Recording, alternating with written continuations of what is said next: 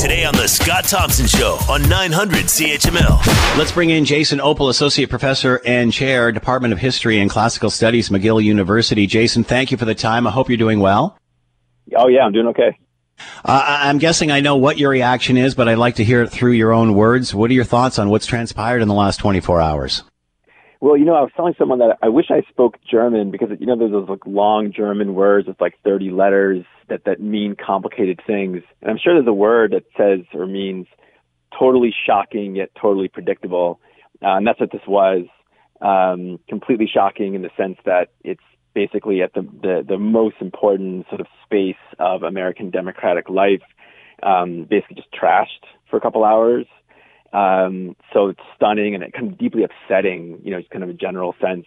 But on the other hand, completely predictable, given that literally, you know, an hour or so earlier, 40 minutes earlier, the most powerful person in the United States, about two and a half kilometers away, told them to go and do that, or told them to go to the Congress. Yeah. Um, and so, you know, it's both shocking and predictable. Um, I'm glad that I was worried for a minute that there was going to spiral into greater violence. There were reports that seemed to be unfounded of explosives in the city.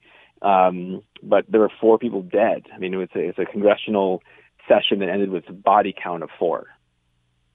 Is this oh is this now over for Donald Trump or is this just the beginning of a new era? Does this start another fire? Um, I or put one out. Yeah, I think for Mr. Trump, means that he'll he'll stay in bunker mentality for a while. You know, not a while, a few days. Uh, he'll be back up tweeting very soon. I'm sure he's never going to apologize or take any. You know, there's no reason to think that that will ever happen. Um, what will he do? I, I do think that the most likely scenario is that there really will be a kind of you know Trump party um, to sort of emerge from this. Whether it consumes the Republican Party, the remains of the Republican Party, remains to be seen. Um, but really, you know, if I may, some of the most shocking parts of yesterday after the riot and the body count was that no fewer than 138 Republican members of the House of Representatives, that's 65% of the GOP contingent in the House, voted to basically disqualify the electors in Pennsylvania. Mm-hmm. So almost two thirds of the party, after a few hours after the Senate chamber had been trashed, uh, voted basically for what the um, people who did the trashing wanted, which is extraordinary. So that being said, is this just the beginning of a new movement? Uh, many have said, you know, 14 days, this is gone, this is over, or uh, is is will there be a resurrection here? Clearly, there's a lot of people, and, and you know, I, I, don't mean to paint Republicans with the pictures that we're seeing on on uh, various media sources uh, today, but you know, this is this is obviously extremism. But where does yes. this party go from here? So I really think, you know, it's the, the immediate chaos is over, but it's no, it's not over. I mean, so there there are tens of millions of people with a well constructed um, social media ecosystem, echo chamber um, that believe the United States is run by satanic pet, uh, pedophilic um, elites. And as insane as that sounds, that's the deal. And it is. Um, I was reading a, a, a reporter, a, a journalist who's been working on the one of these fringe movements says they're actually continually traumatizing themselves by thinking that the U.S. is being run by these satanic pedophiles. And that is a certain small number of them will will resort to violence. So um, it really does not look good for the next couple of months. Um, the best that can be hoped for for the United States is um, competent governance over the next couple of months to bring the raging pandemic, um, which as bad as it is in Canada, is raging many times worse in the U.S., under some degree of control. Um, that would at least tamper some of this to show that there can be a kind of like functioning society. Um, but I, I have to say that the the the, the, the medium term um, uh, prognosis is just not good. So, what are your thoughts on the fact that this building could even be penetrated? I mean, here we are in a post 9 11 uh, world. This should be one of the most secure buildings in the world. How could this ever have happened?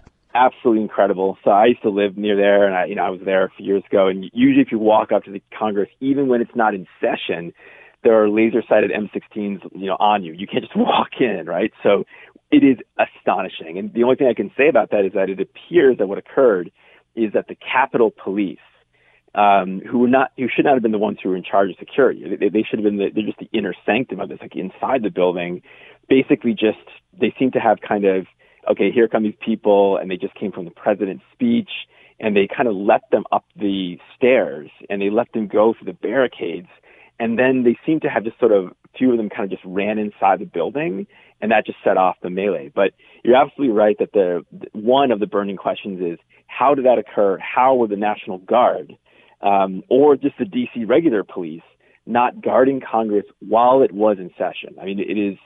Um, so that part is totally shocking and totally unpredictable that there could be such a breach at such a moment. And and again, I, I, know for the most part, the counting of the electoral uh, ballots is probably one of the more, more boring things in this yeah. whole process. But that being said, as you mentioned, you know, for for a, quite a period of time, we've known that Donald Trump is going to hold this rally just a couple of blocks from where this is actually happening. So uh, again, how could you not have put two and two together here, over and above the normal day to day occurrence? Like I think saying Washington police or Capitol Police were not prepared uh, that just doesn't fly because guess what? They're, they're, you know, I mean, the White House stands there. So at the end of the day, how could they have not been ready? I completely agree. I'll just say one thing, not really like to defend them because you know there's just so much there's so much explaining to do. Just more in terms of the DC governance in general. So we got to understand here that you know Washington D.C. is an overwhelmingly right. Democratic, majority black city. It has some of the strictest gun laws in the United States, which we know is not saying much, but still it's saying something, right? The mayor of D.C. and the leadership probably were wise to say, let's try to like let you know these heavily armed Trump supporters roam around the city and kind of avoid them. That's probably a good move. But what clearly they should have done as well is, well, yeah, you can move away and avoid, but you got to secure the Capitol where there's going to be this political event that is actually being targeted specifically, repeatedly by the president himself. So, so I'm just saying that the context is that they probably, they, the DC leadership, were trying to de-escalate and avoid. But it obviously, you know, lost sight of the caveat to that, which is the Capitol, when in session, doing this boring but important thing, has to be protected, and it was not. So, what do you predict the next 14 days will be like? Uh, there's still two weeks to go for this president.